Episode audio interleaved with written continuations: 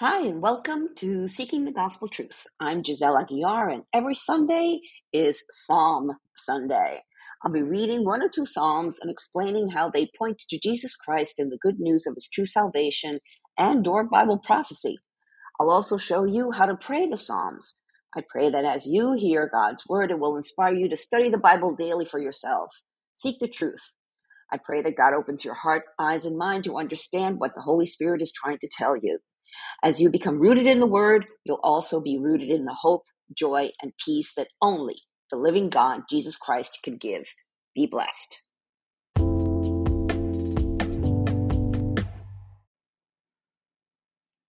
Psalm 56 Are you walking before God in His mercy and the light of life? Between increasing unrest and lawlessness, wars and rumors of wars, throw in terrorism and persecution, and we've got a very dark and evil world. We could ask, where is God's mercy? Where is his light of life? What's more, how much longer do we have to live in this darkness? In this psalm, we can feel David's fear and pain, but we also realize that our answer, our light, is not in this world. Let's dig in. Psalm 56. The introduction goes for the choir director, a psalm or, or miktam of David regarding the time the Philistines seized him in Gath, to be sung to the tune Dove on Distant Oaks or Dove in Distant Lands. Oh God, have mercy on me, for people are hounding me. My foes attack me all day long. I am constantly hounded by those who slander me and many are boldly attacking me. But when I am afraid, I will put my trust in you. I praise God for what he has promised. I trust in God. So why should I be afraid? What can mere mortals do to me? They are always twisting what I say. They spend their days plotting to harm me. They come together to spy on me, watching my every step, eager to kill me. Don't let them get away with their wickedness. In your anger, O God, bring them down. You keep track of all my sorrows. You have collected all my tears in your bottle. You have recorded each one in your book. My enemies will retreat when I call to you for help. This I know God is on my side. I praise God for what he has promised. Yes, I praise the Lord for what he has promised. I trust in God. So why should I be afraid? What can mere mortals do to me? I will fulfill my vows to you, O God, and I will offer a sacrifice of thanks for your help. For you have rescued me from death. You have kept my feet from slipping. So now I can walk in your presence, oh God, in your life giving light. so this is the backstory. So many of the Psalms were not just poems, but songs. Thus, some have instructions to sing them to known tunes of that day. It's interesting that the name of the tune is The Silent Dove of Distant Oaks or Lands. Some Bible scholars surmise that he's talking about the ministry of the Holy Spirit. Pastor Sandy Adams explains, quote, he is indeed the silent dove in distant lands. The Holy Spirit is a long way from home. He works silently in the hearts of men, but his ministry is powerful and strategic. The psalm is also labeled a miktam of David when the Philistines captured him in Gath, and that story is found in 1 Samuel 18.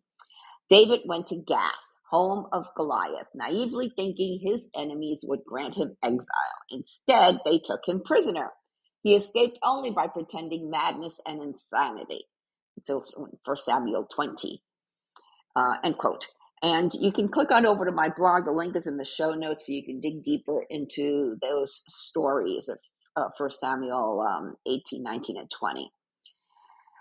Needless to say, David was having a bad day. So here he was, God's anointed king of Israel, and he was trying to hide from King Saul, who wanted to kill him.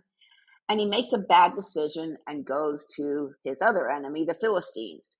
So he prays, Oh God, have mercy on me. And we say that a lot Lord, have mercy.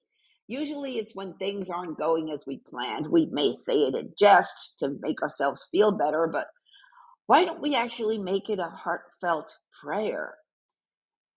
Living in a scary world, it's easy for us to lose heart and be afraid of what may or may not happen tomorrow.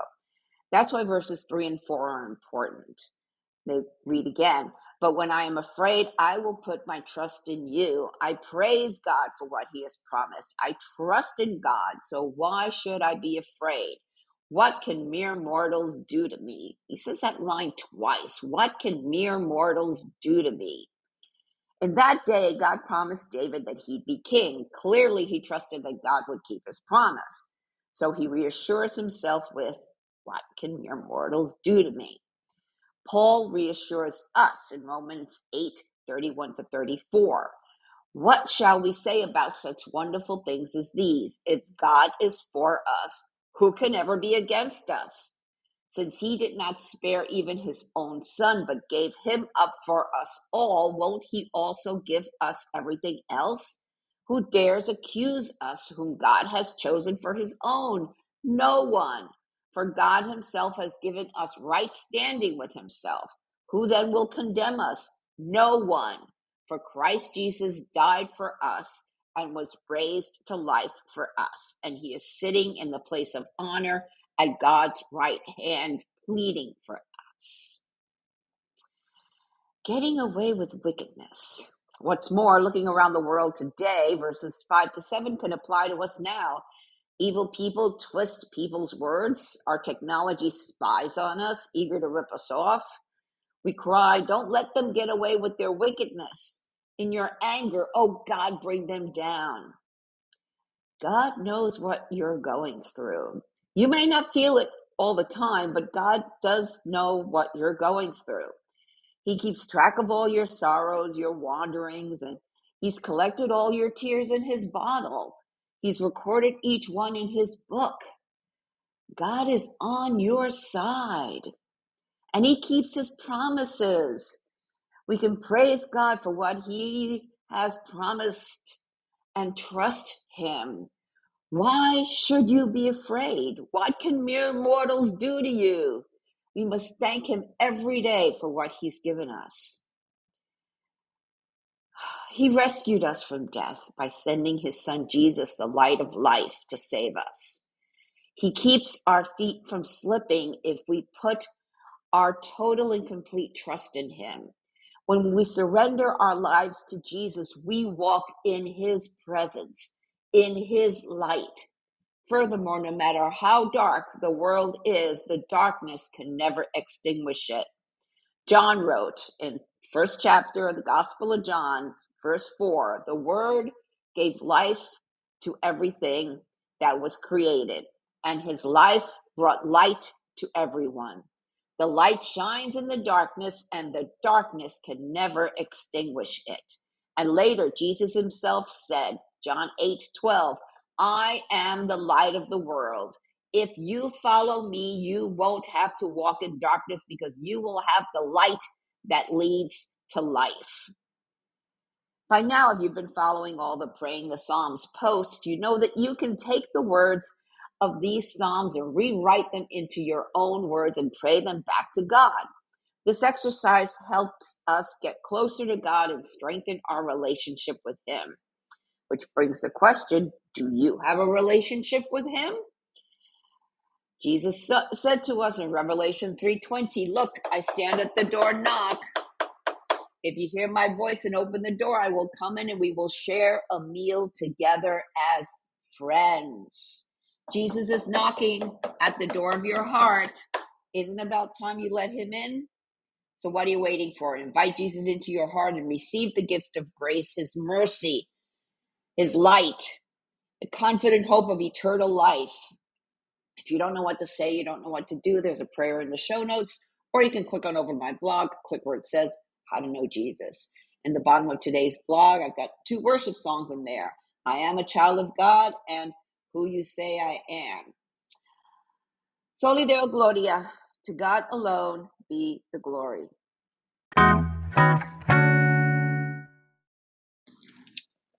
If you're just starting to read the Bible and prefer to hold a book in your hands rather than use an app, it's a good idea to get a study Bible.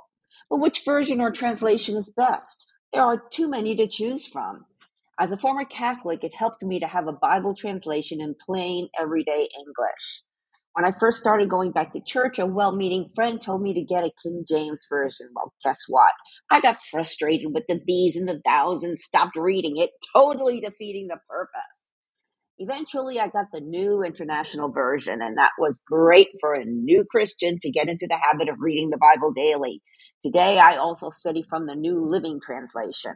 I'm an affiliate of Christian Book Distributors, and I've chosen two study Bibles that would be great for the new Christian believer. Check them out. The link is in the show notes. Thank you for listening to this episode. I pray that the Holy Spirit, the author of Scripture, touched your heart to reveal the gospel truth that our hope of salvation is through Jesus Christ alone. If you have any comments or questions, feel free to reach out to me via my website or social media. I encourage you to read the Bible daily and seek the truth for yourself. I recommend that you download two free Bible study apps the YouVersion Bible app and Through the Word. Friends, we are living in strange, crazy times, the last days, the end times. But know that things aren't falling apart, they are falling into place. Jesus said in Revelation 3 20 to 22, Look, I stand at the door and knock. If you hear my voice and open the door, I will come in and we will share a meal together as friends. Those who are victorious will sit with me on my throne, just as I was victorious and sat with my Father on his throne. Anyone with ears to hear must listen to the Spirit and understand what he is saying to the churches. Jesus is knocking. It's up to you to open the door. Peter told us in 2 Peter 3 9, the Lord isn't really being slow about his promise, as some people think. No, he is being patient for your sake. He does not want anyone to be destroyed or perish, but wants everyone to repent. Jesus is coming back soon. Are you ready? Repent of your sins and invite Jesus into your heart right now. If you don't know what to say, there's a prayer in the show notes and on my blog. Jesus said in Matthew 24 14, and the good news about the kingdom will be preached throughout the whole world so that all nations will hear it, and then the end will come. Soli Deo Gloria, to God alone be the glory.